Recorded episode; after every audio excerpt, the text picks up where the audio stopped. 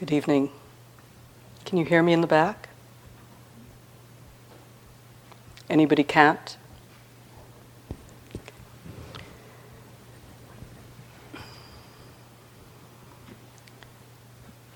So as I opened my file of uh, in the uh, in my uh, room today, uh, the network that I connect to is called uh, Dhamma. And I opened a file of Dhamma documents. And the network icon told me that I was, quote, connected to Dhamma. Wait. Signal strength very low.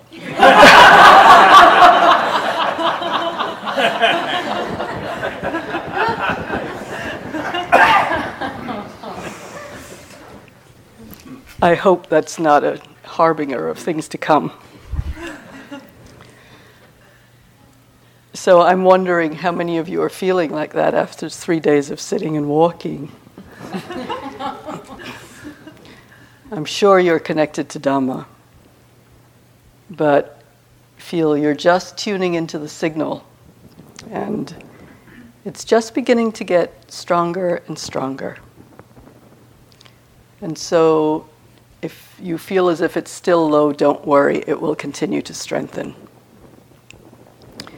And as our practices and our consequent understanding from our practice grows and gets stronger, so does our connection to Dhamma.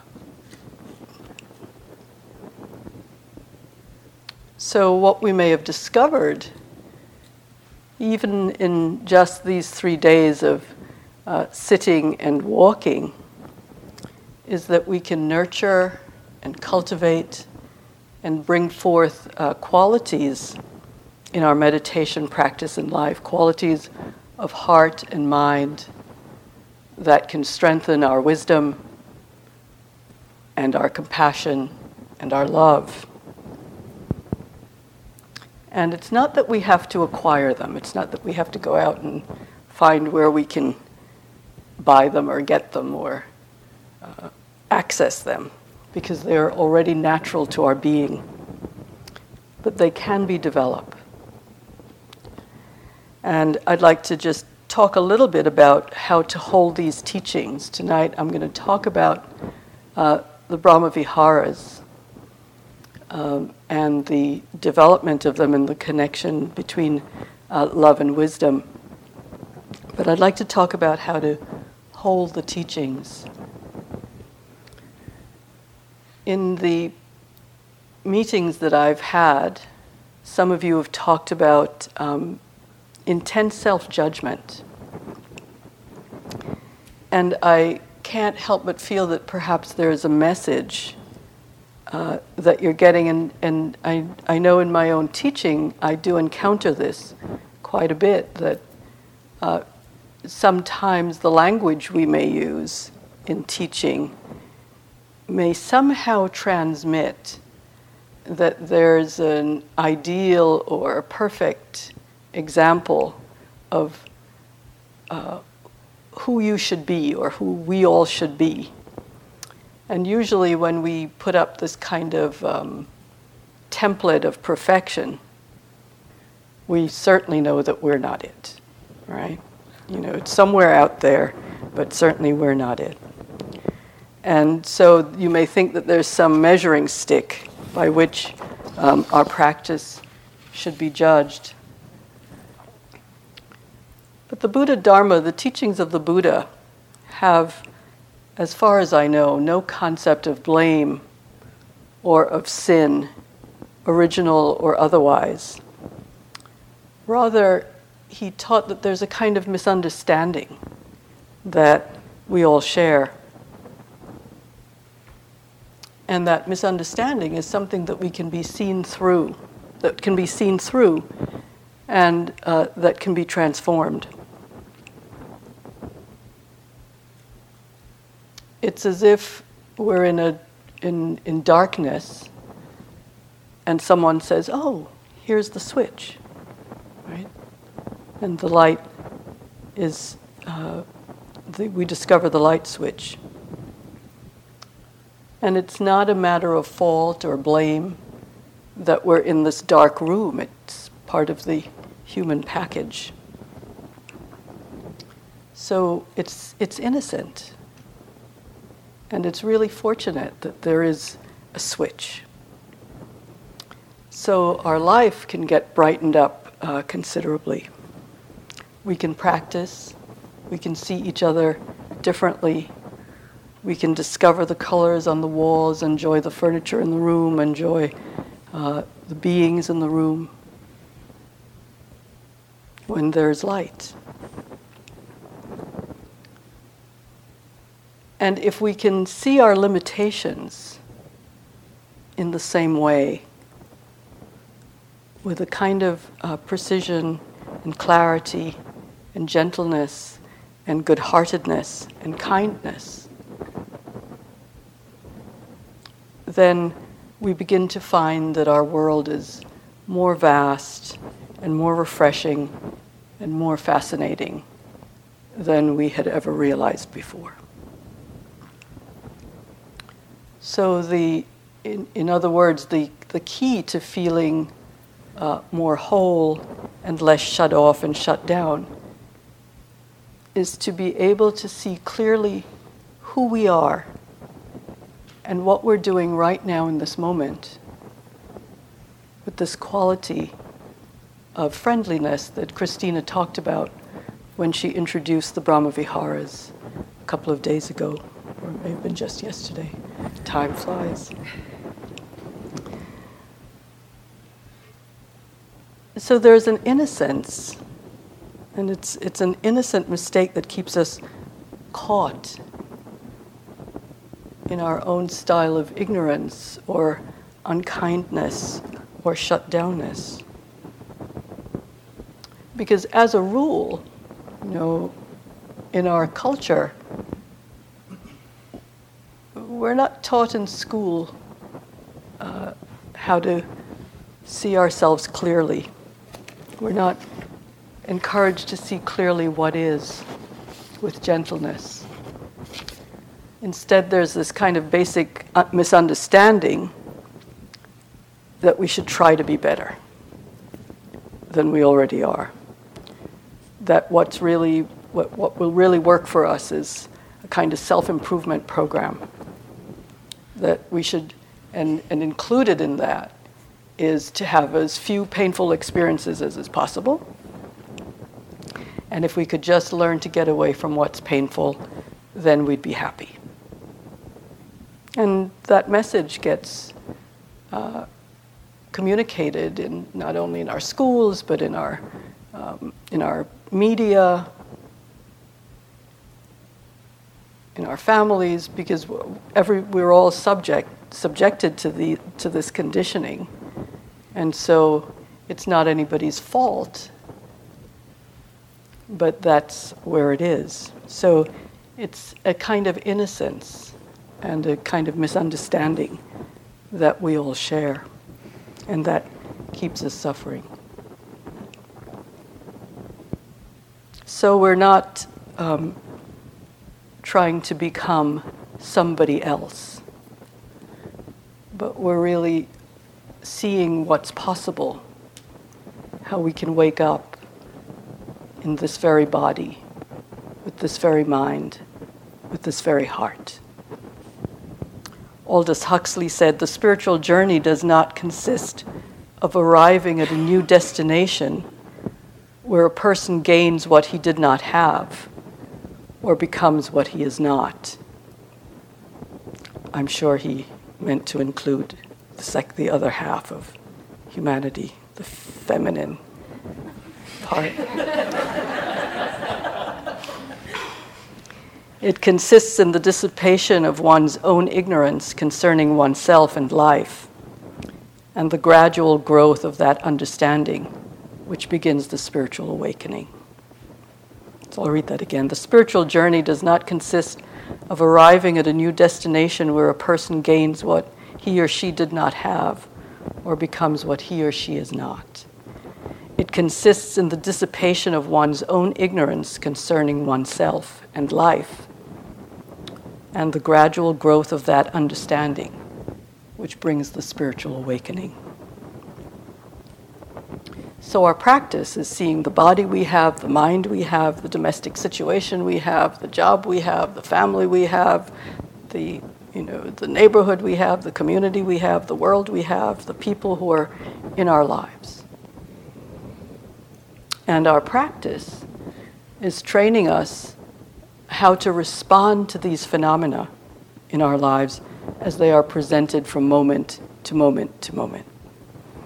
And through seeing our reactivity, we begin to deepen in our wisdom. And it gives us the ability to take off that lens of reactivity through which we've been seeing and see more clearly that there's a possibility of responding rather than reacting.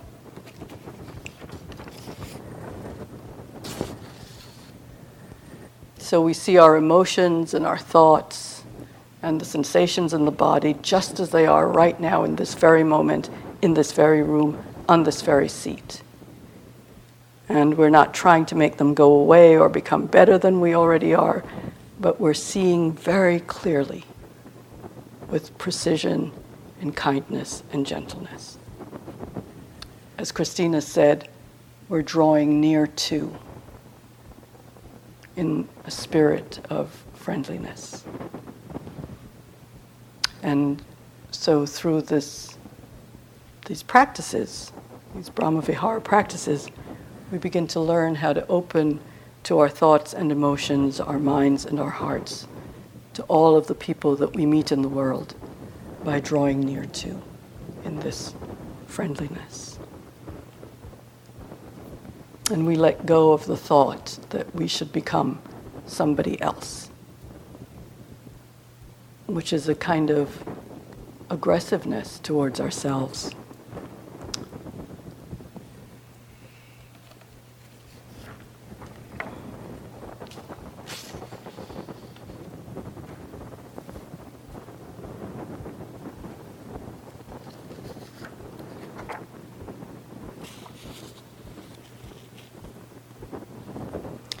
So, one other thing.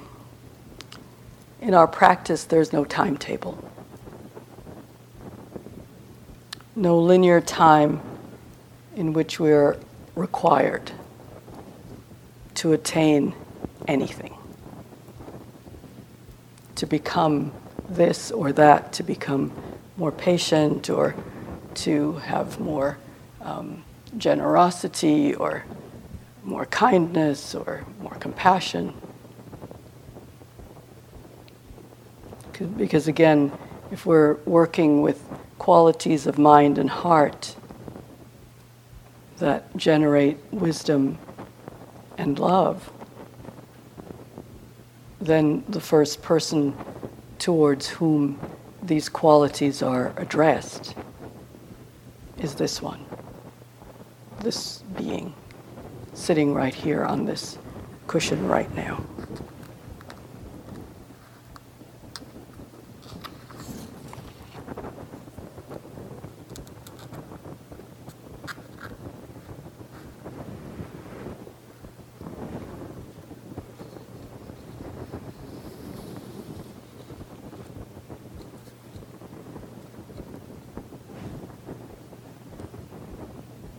So instead of struggling with what we see as our faults or our difficulties, working not through aversion and struggle, but through the art of letting go.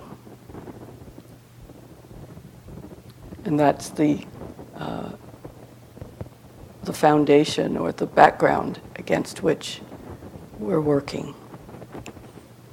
And my favorite teaching on letting go is from one of my uh, teachers from a while ago, Ajahn Sumedho, who was an elder monk in the Thai forest monastery lineage. He said, For minds obsessed by compulsive thinking and grasping, you simplify your meditation practices to just two words let go. Rather than try to develop this practice and then develop that, achieve this and go into that, The grasping mind wants to read the suttas, study the Abhidhamma, learn Pali and Sanskrit, then the Madhyamika, the Prajnaparamita, get ordinations in the Hinayana, Mahayana, Vajrayana, write books, and become a renowned authority on Buddhism. Instead of becoming the world's expert on Buddhism and being invited to great international conferences, why not just let go, let go, let go? For years, I did nothing but this in my practice. Every time I tried to understand or figure things out, I'd say, let go, let go, let go, until the desire faded. So I'm making it very simple for you to save you from getting caught in an incredible amount of suffering. There's nothing more sorrowful than having to attend international Buddhist conferences. we, can, we can testify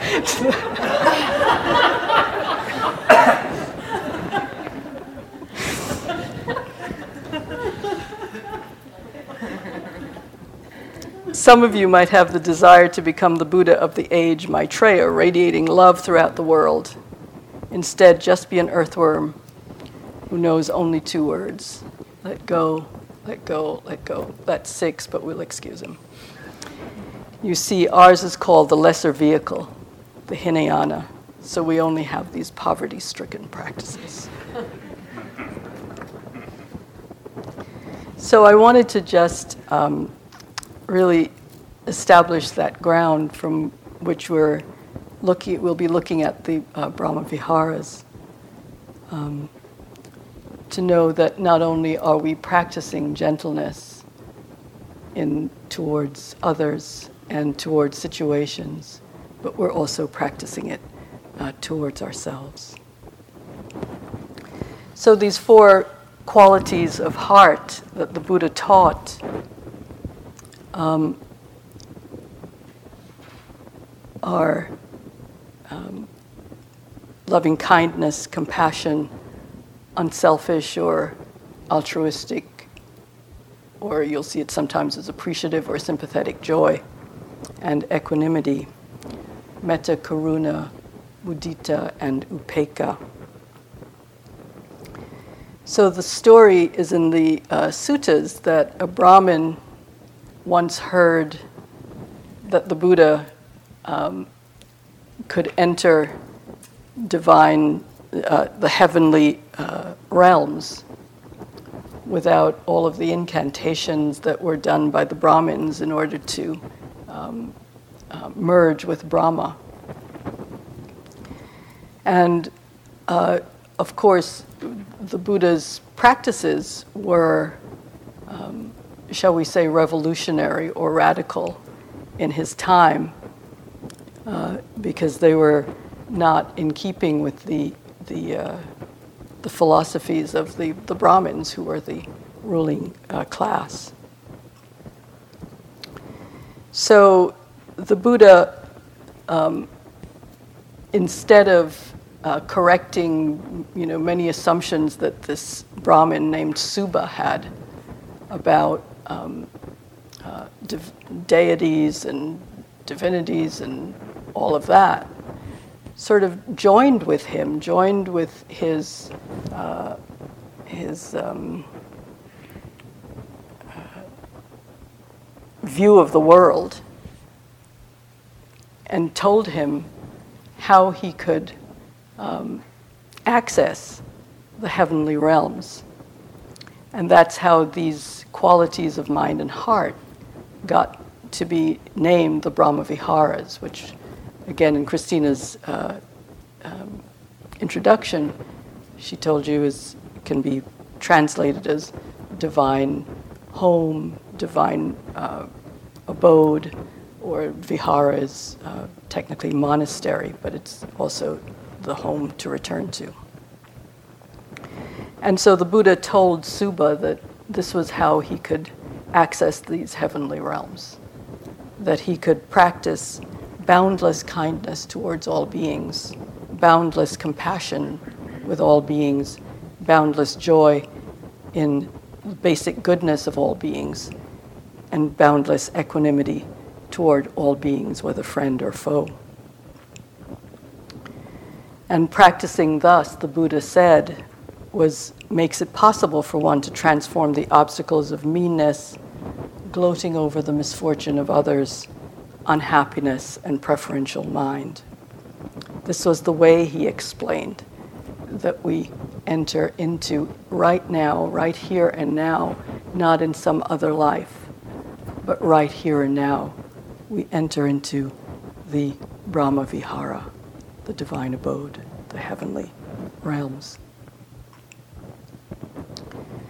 So um, often you will see metta, loving kindness or friendliness, talked about as encompassing compassion and joy because they're the natural emanations of a heart of loving kindness.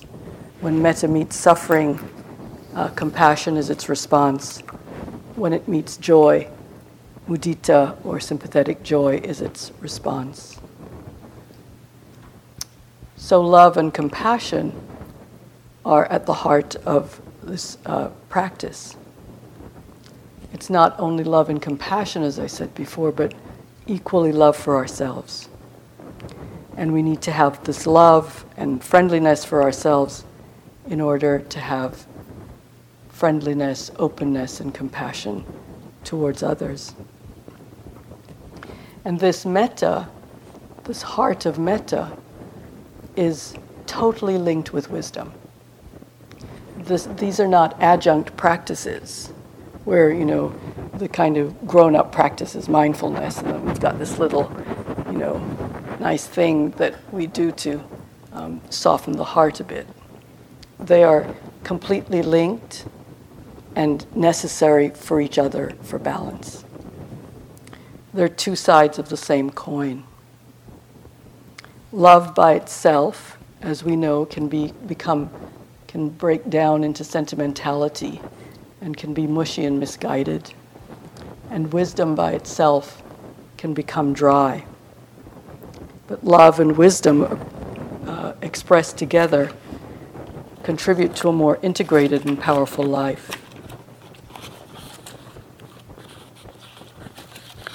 This is from Martin Luther King. Power, he said, and he talks about it as love and power. Power, he said, is the ability to achieve purpose. It is the strength required to bring about social, political, or economic changes. In this sense, power is not only desirable but necessary in order to implement the demands of love and justice. One of the greatest problems of history is that the concepts of love and power are usually contrasted as polar opposites. Love is identified with a resignation of power, and power with a denial of love. What is needed is a realization that power without love is reckless and abusive, and that love without power is sentimental and anemic. Power at its best is love implementing the demands of justice, and justice at its best is love correcting everything that stands against love.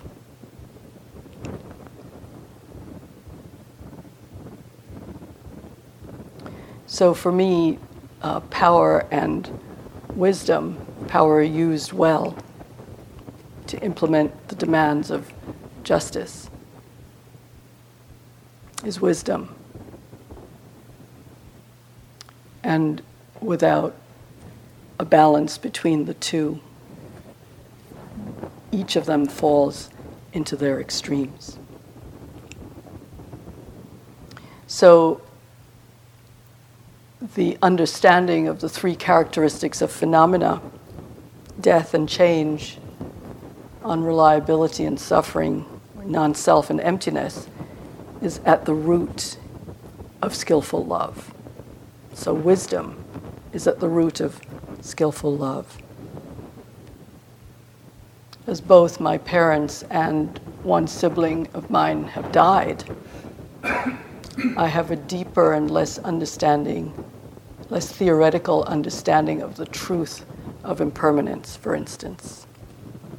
More and more deeply, I know that I am mortal that my husband my remaining sister, my friends, everyone, my children, everyone will also die. Life feels more and more precious. I have a deeper love for those who are close to me and those who are not. As I know viscerally that every single one of us will die. We can die at any moment.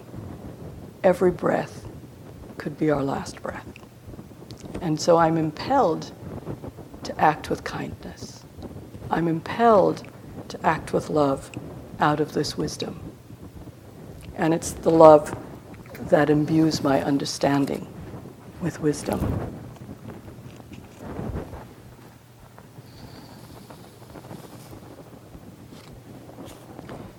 So, loving kindness, metta.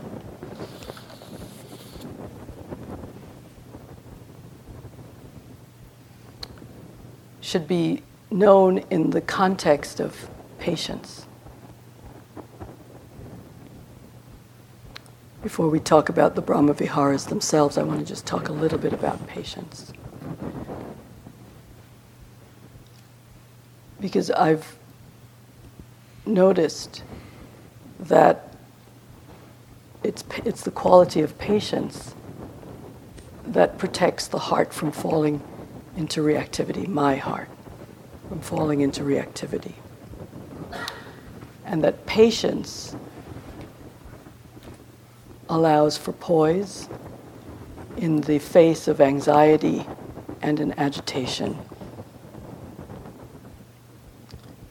And that it's patience that allows me to explore loving kindness. And that without patience, it's difficult for mindfulness to appear. And in one of the old texts, there's a beginning when, the, when metta is discussed, the Visuddhimagga. The author Buddhaghosa recommends that before we do any kind of metta practice, that we sit down and reflect on the disadvantages of hatred and the advantages of patience. Because he said, unless we see the, dis- the advantages, the disadvantages of hatred, then the, the desire to overcome it will not be there.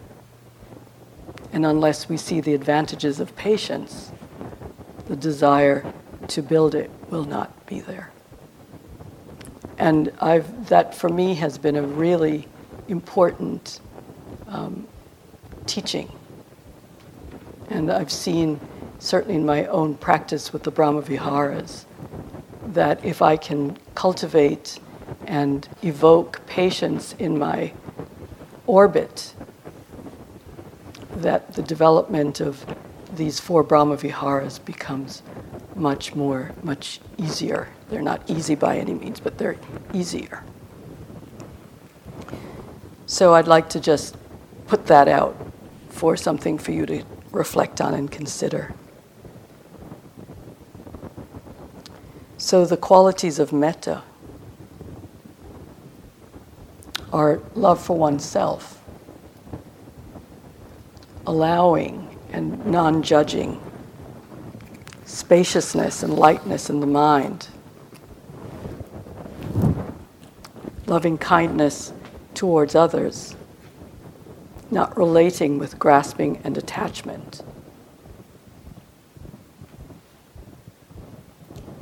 and bringing friendliness to every situation. And I notice that, you know, these days it's a, it's a, it's a regular and frequent occurrence that there's some problem that you have to call customer service for. and it's one of my most, my least favorite things to do. And so I can always notice that when I'm about to call cus- customer service for anything in any connection with any company, that there's a kind of tightness that starts to, you know, that starts to come. And I'm reminded, oh, patience, patience, patience, patience, patience. Yes, yes, patience, patience, patience, patience. And then, you know, of course, after the music and the, um, you know, and the press one, press two, press three, press four, and if you, after you've pressed four, then you need to press one again, and, you know, and all of that, patience, patience, patience, patience, patience, patience. And I, I keep reminding myself that if I bring that whole history of the phone call to that moment when an actual human being actually shows up on the other end of the phone, that the quality of the phone call is very different than the quality of the phone call when they answer and I say, Where have you been? I've been on this phone for 15 minutes now. But that quality of friendliness that says, Hey, how are you? Where are you? Oh, you're in Arizona. I'm in New York. How's the weather? That just that, just that acknowledgement that this being that is now there doing their job, having nothing to do with the system that was set up, is, um, is being treated like a human being with some friendliness to whom I've drawn near that the quality of the phone call is very different. So, bringing friendliness to situations can definitely turn them around. Metta is unconditional, it needs nothing in return. And as such, it's, there's in the, in the uh, teachings of the Brahma Viharas, there are what's known as the near enemy and the far enemy and uh, the, near, the far enemy is uh, the quality of heart uh, for which the, the Brahma Vihara is an antidote.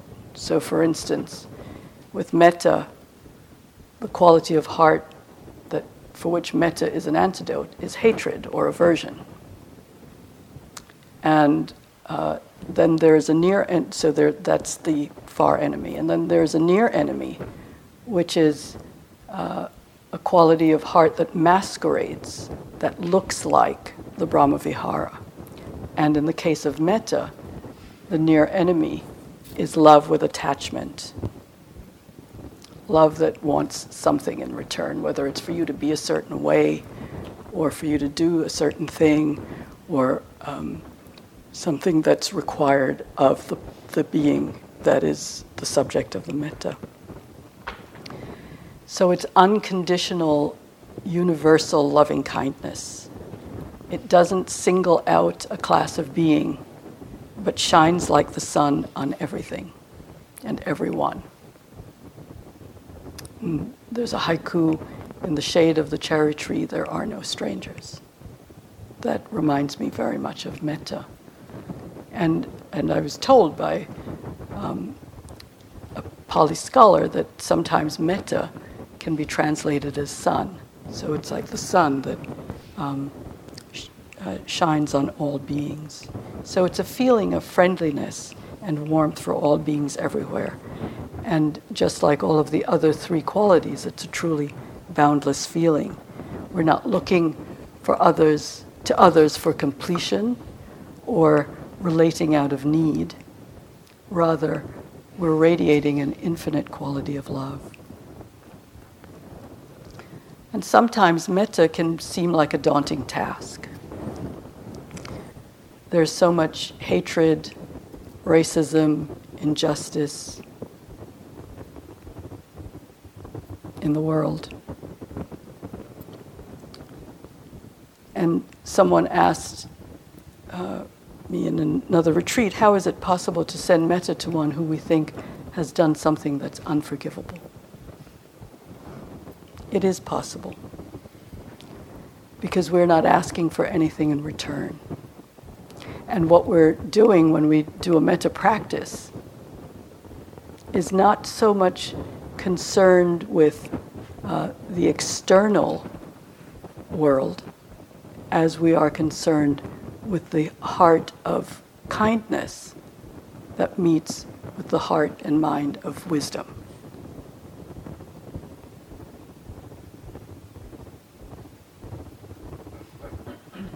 So the, the metta is not so much so that we can effect some change in the outer world, even though I was talking about how it does, and it can.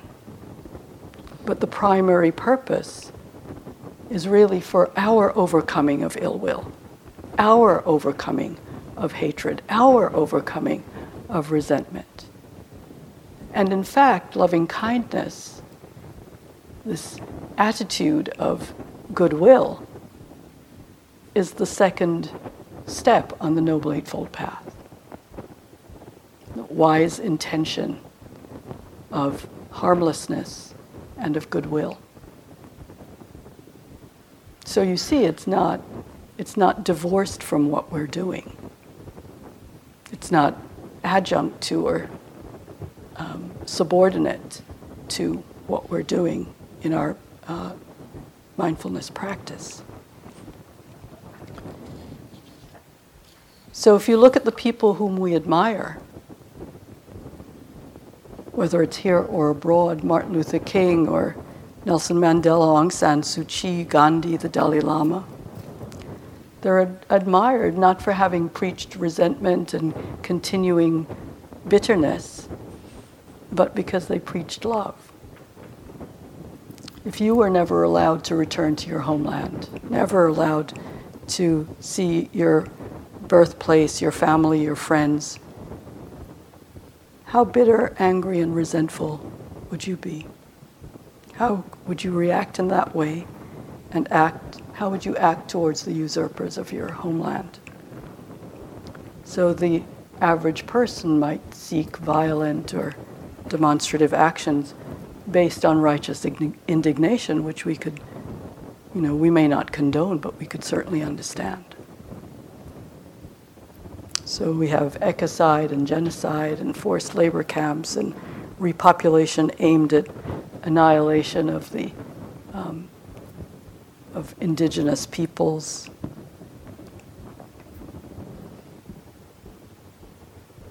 And all of that has happened to the Tibetans.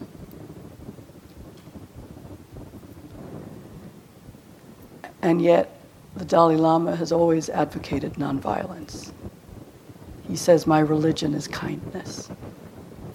In the tradition of Gandhi and Martin Luther King and Oscar Ramirez and many other enlightened beings in our times of chaos and upheaval and injustice and violence. And he still expresses goodwill towards the Chinese government and prays for his Chinese brothers and sisters who also suffer imprisonment and torture. And when you're in his presence, you certainly experience this tremendous warmth and kindness towards everyone. And Joseph Goldstein tells the story of being in a room with the Dalai Lama when somebody, at, here at IMS actually, and somebody asked him about self hatred. And he said the Dalai Lama responded immediately with, No, you're wrong but the way he said it, he said, was filled with so much love and compassion. Just the idea that we would not hold ourselves in that heart of friendliness and kindness. And everyone in the neighborhood is infected by it. I remember seeing him at Madison Square Garden, and they had policemen all around. And, you know, they started out really, you know, all right, just try anything, right? And by the time the Dalai Lama had finished speaking, they were all kind of like. it was really, it was so beautiful. You know, you just feel that state of blessing. Be happy from him. That's the wish of metta.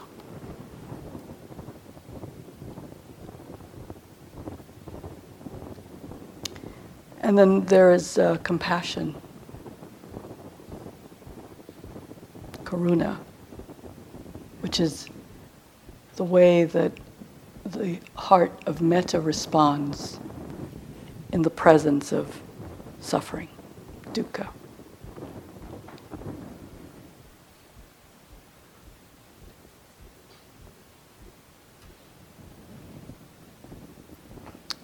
So here's a beautiful Hasidic story. There's a sign on a wall in a classroom that says, In this school, we place the truth or the true teachings on people's hearts. The student asked the teacher, Why do you place it on our hearts and not in our hearts? And the teacher said, Only God can do that. We place it on your hearts so that when your hearts break, the teachings fall in. I love this quality of compassion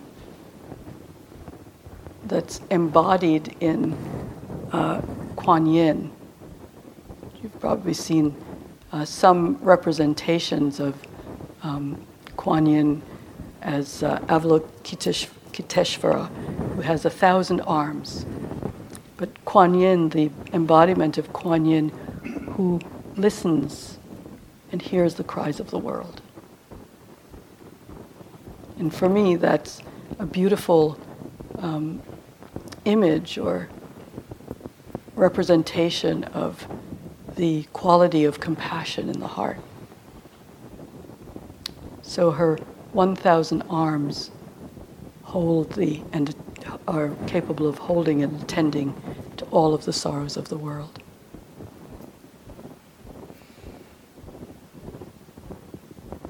So compassion invites us into a heart that quivers, the heart of kindness that quivers in the presence of, of suffering.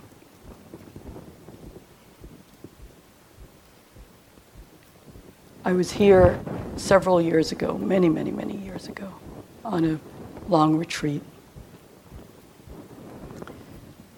And I had a, um, an experience that I won't describe all of the details to you, but it, it lasted for several days on this retreat.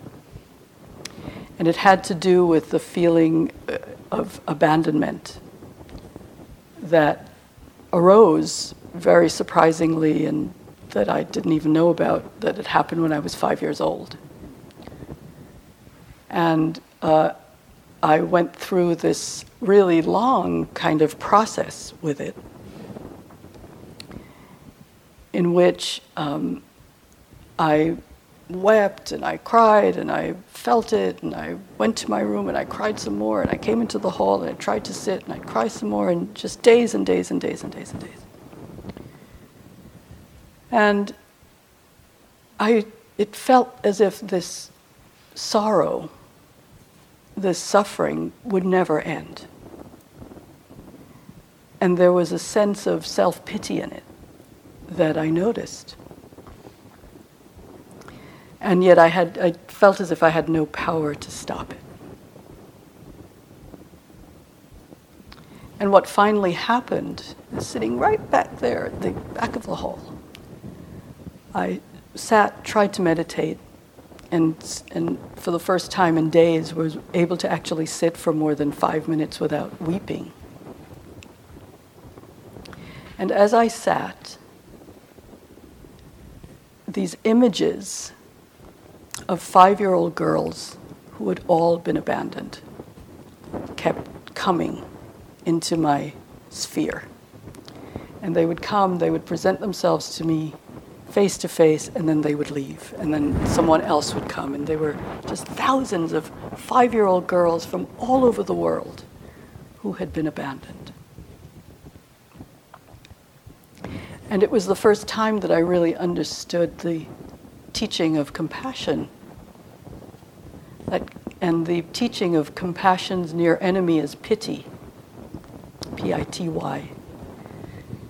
That it's not, uh, it's not that we see sorrow or suffering and we hold ourselves back from it. And, and that we, yes, we have some sympathy for that being who is suffering but no feeling of connection or um, a shared humanity. And that experience of these five year old girls really was quite visceral and, and quite strong and sharp. The understanding that this quivering of the heart is not one that's distant, but one that comes out of the understanding that we are all completely connected and that this one human heart is the heart that is broken when any heart is broken. That we're all together in this difficult paradox of beauty and joy and sorrow.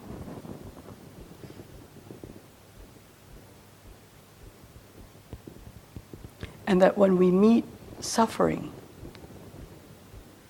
that this compassion that arises out of the heart of kindness is one that draws near, that doesn't turn away. And isn't that what our practice is training us to do?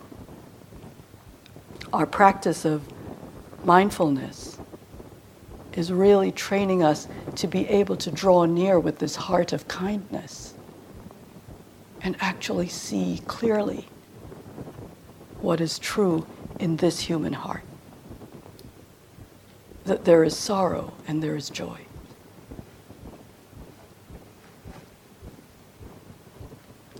And so the far enemy of compassion is cruelty.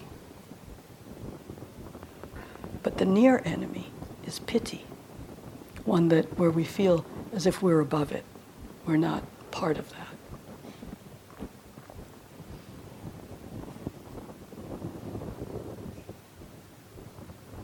So don't be afraid to experience your suffering and your pain. There is a way of experiencing that suffering and that pain that can feel very right. And don't be afraid to experience the suffering of the world. There's a way of being with it that can feel very right. It's not pleasant, but it can feel very right. And in that rightness can be a great feeling of peace. You all have the capacity for peace. You all have the capacity for compassion and for loving kindness. One of the most, it's one of the most beautiful things that you can do. I remember when I was um, a volunteer chaplain at the uh, maximum security prison in New York, the only one in New York State. And I remember going in there with all kinds of ideas about what I was going to teach everybody and how the whole prison was going to become Buddhist, right? we don't proselytize. But everybody was going to be meditating and it, you know, and it was going to spread all over the prison. And I had all kinds of, you know, ideas about that. And so I'd go and I'd offer a meditation. And people would come, and it, and it was wonderful. It was really beautiful. But really, what I discovered was it wasn't so much those, those times, although I was really happy to be able to offer those skills to people who were in really desperate, a desperate situation. But what was most valuable, what was most useful, was that, and they taught me this, I didn't teach myself, was just the ability, and I, I wound up in the hospital with, uh, in, in the prison hospital, working with people who were, you know, had lots of different um, ailments and diseases, some life threatening, and some people did die. Um, but what was most valuable was my willingness to simply be there. To simply be there and to hear and receive their stories, and to offer whatever support I could in the deep suffering of the mental health uh, arm of the, of the hospital of the prison as well as just the hospital for physical ailments. And just a willingness to be able to sit with people and hear about their families and their children and their situation was incredibly healing. That ability to be with the pain, to cry together, to listen deeply, to be deeply with the pain, and not shrink away from it, and not think, oh, that's them, this is not me. Right? But to join with, to come near to in friendliness and in compassion. And the third quality, third, the second emanation of loving kindness is the heart that opens in uh, response to the joy of another. Mudita, one of the hardest and most wonderful practices to do. That is to be happy when someone else is happy. To not think, oh, that job was coming right at me and they got it instead. I taught a, a retreat with Sharon Salzberg, and she told the story about her friend who went to the Boston Red Sox, a Boston Red Sox game, and you know they have those gloves where they, you know, they have the gloves in loose stands, and they're they wait, they hope that a home run will come at them so that they can catch the, the, the ball. And her friend told her the story of um, uh, the ball coming right at her, right at her, and she knew it was meant for her. And she put her glove up, and it came right at her, and suddenly somebody just right in the, you know, right two seconds, a nanosecond before it was going to hit her glove, it hit this person's glove, and the other person got it.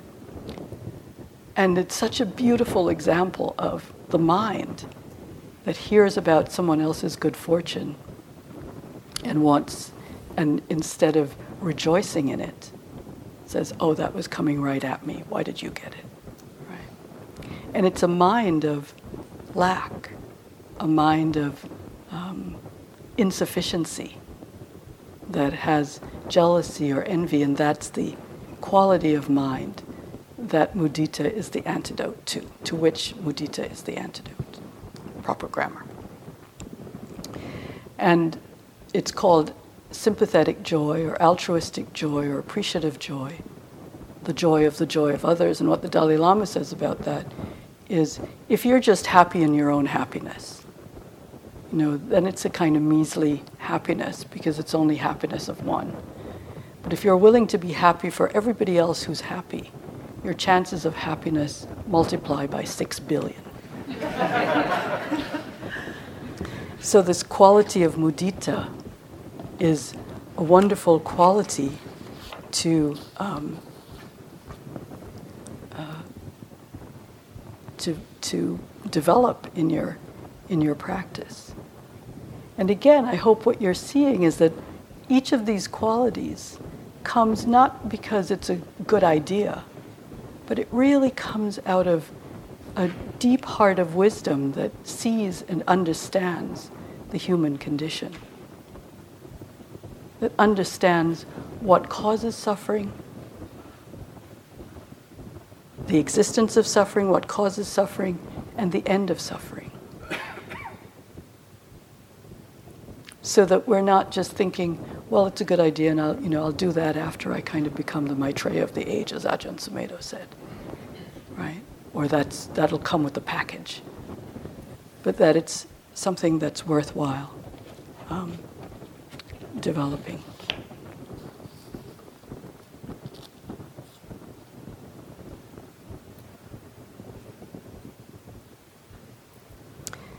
And the fourth quality is the quality of equanimity.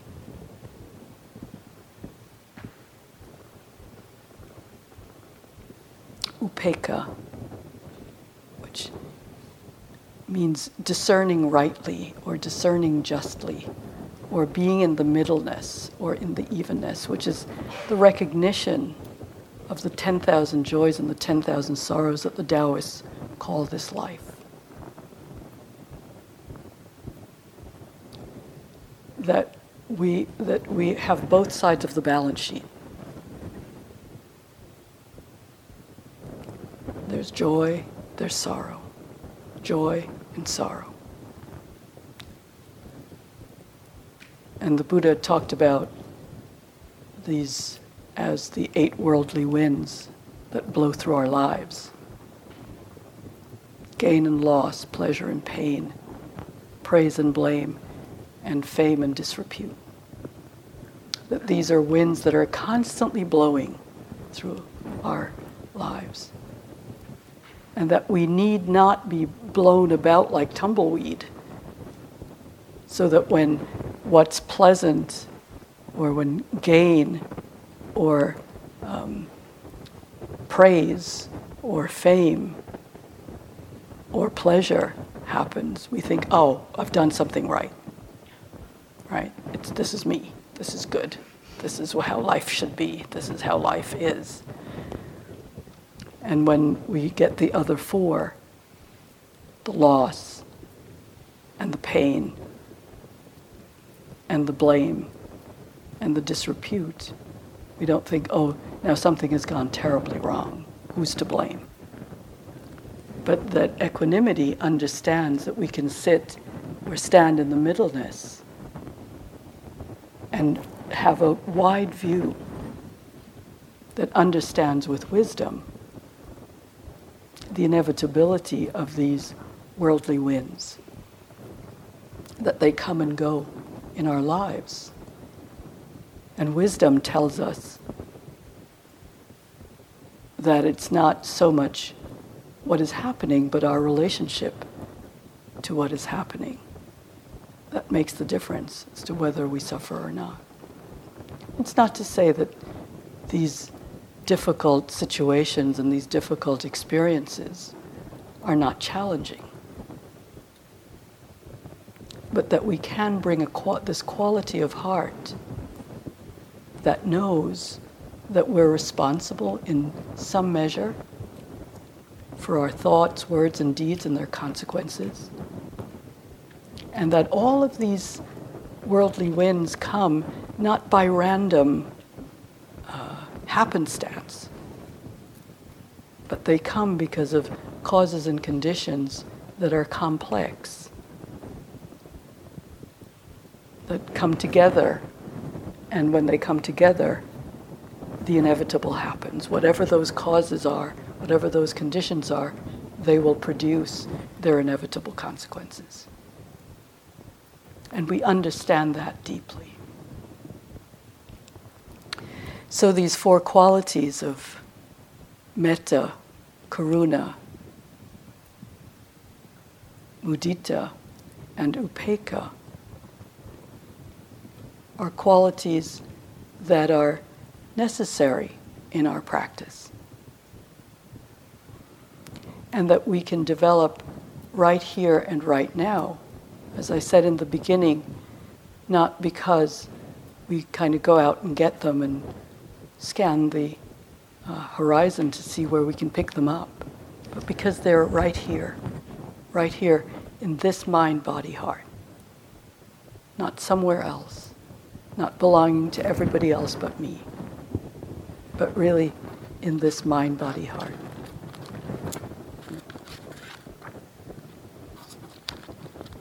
This is from Thomas Merton. It's from his journals. And it's he's, the heading of it in the journal is In Louisville at the corner of 4th and Walnut in the center of the shopping district.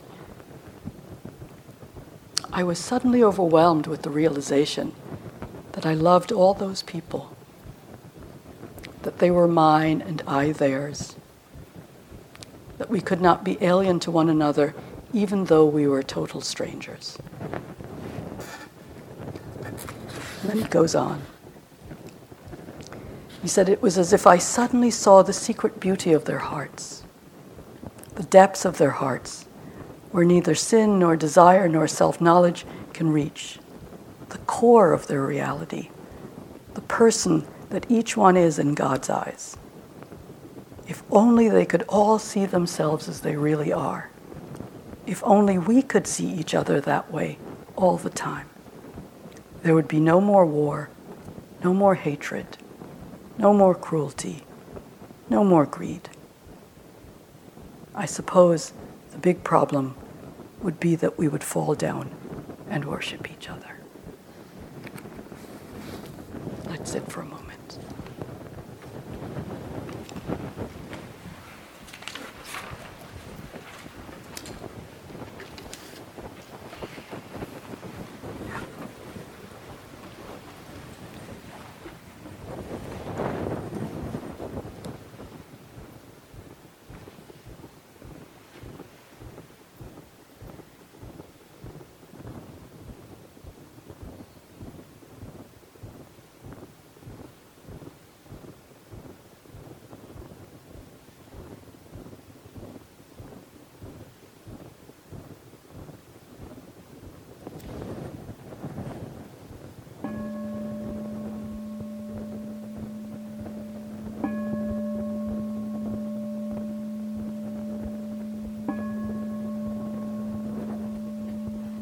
Thank you so much for your attention.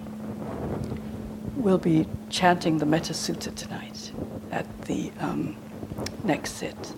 So if you wish to do that, I'll see you then. Good night.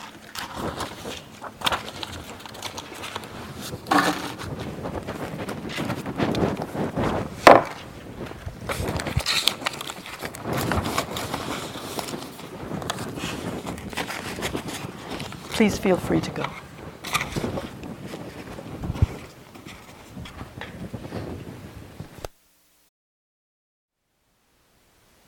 Thank you for listening. To learn how you can support the teachers and Dharma Seed, please visit dharmaseed.org slash donate.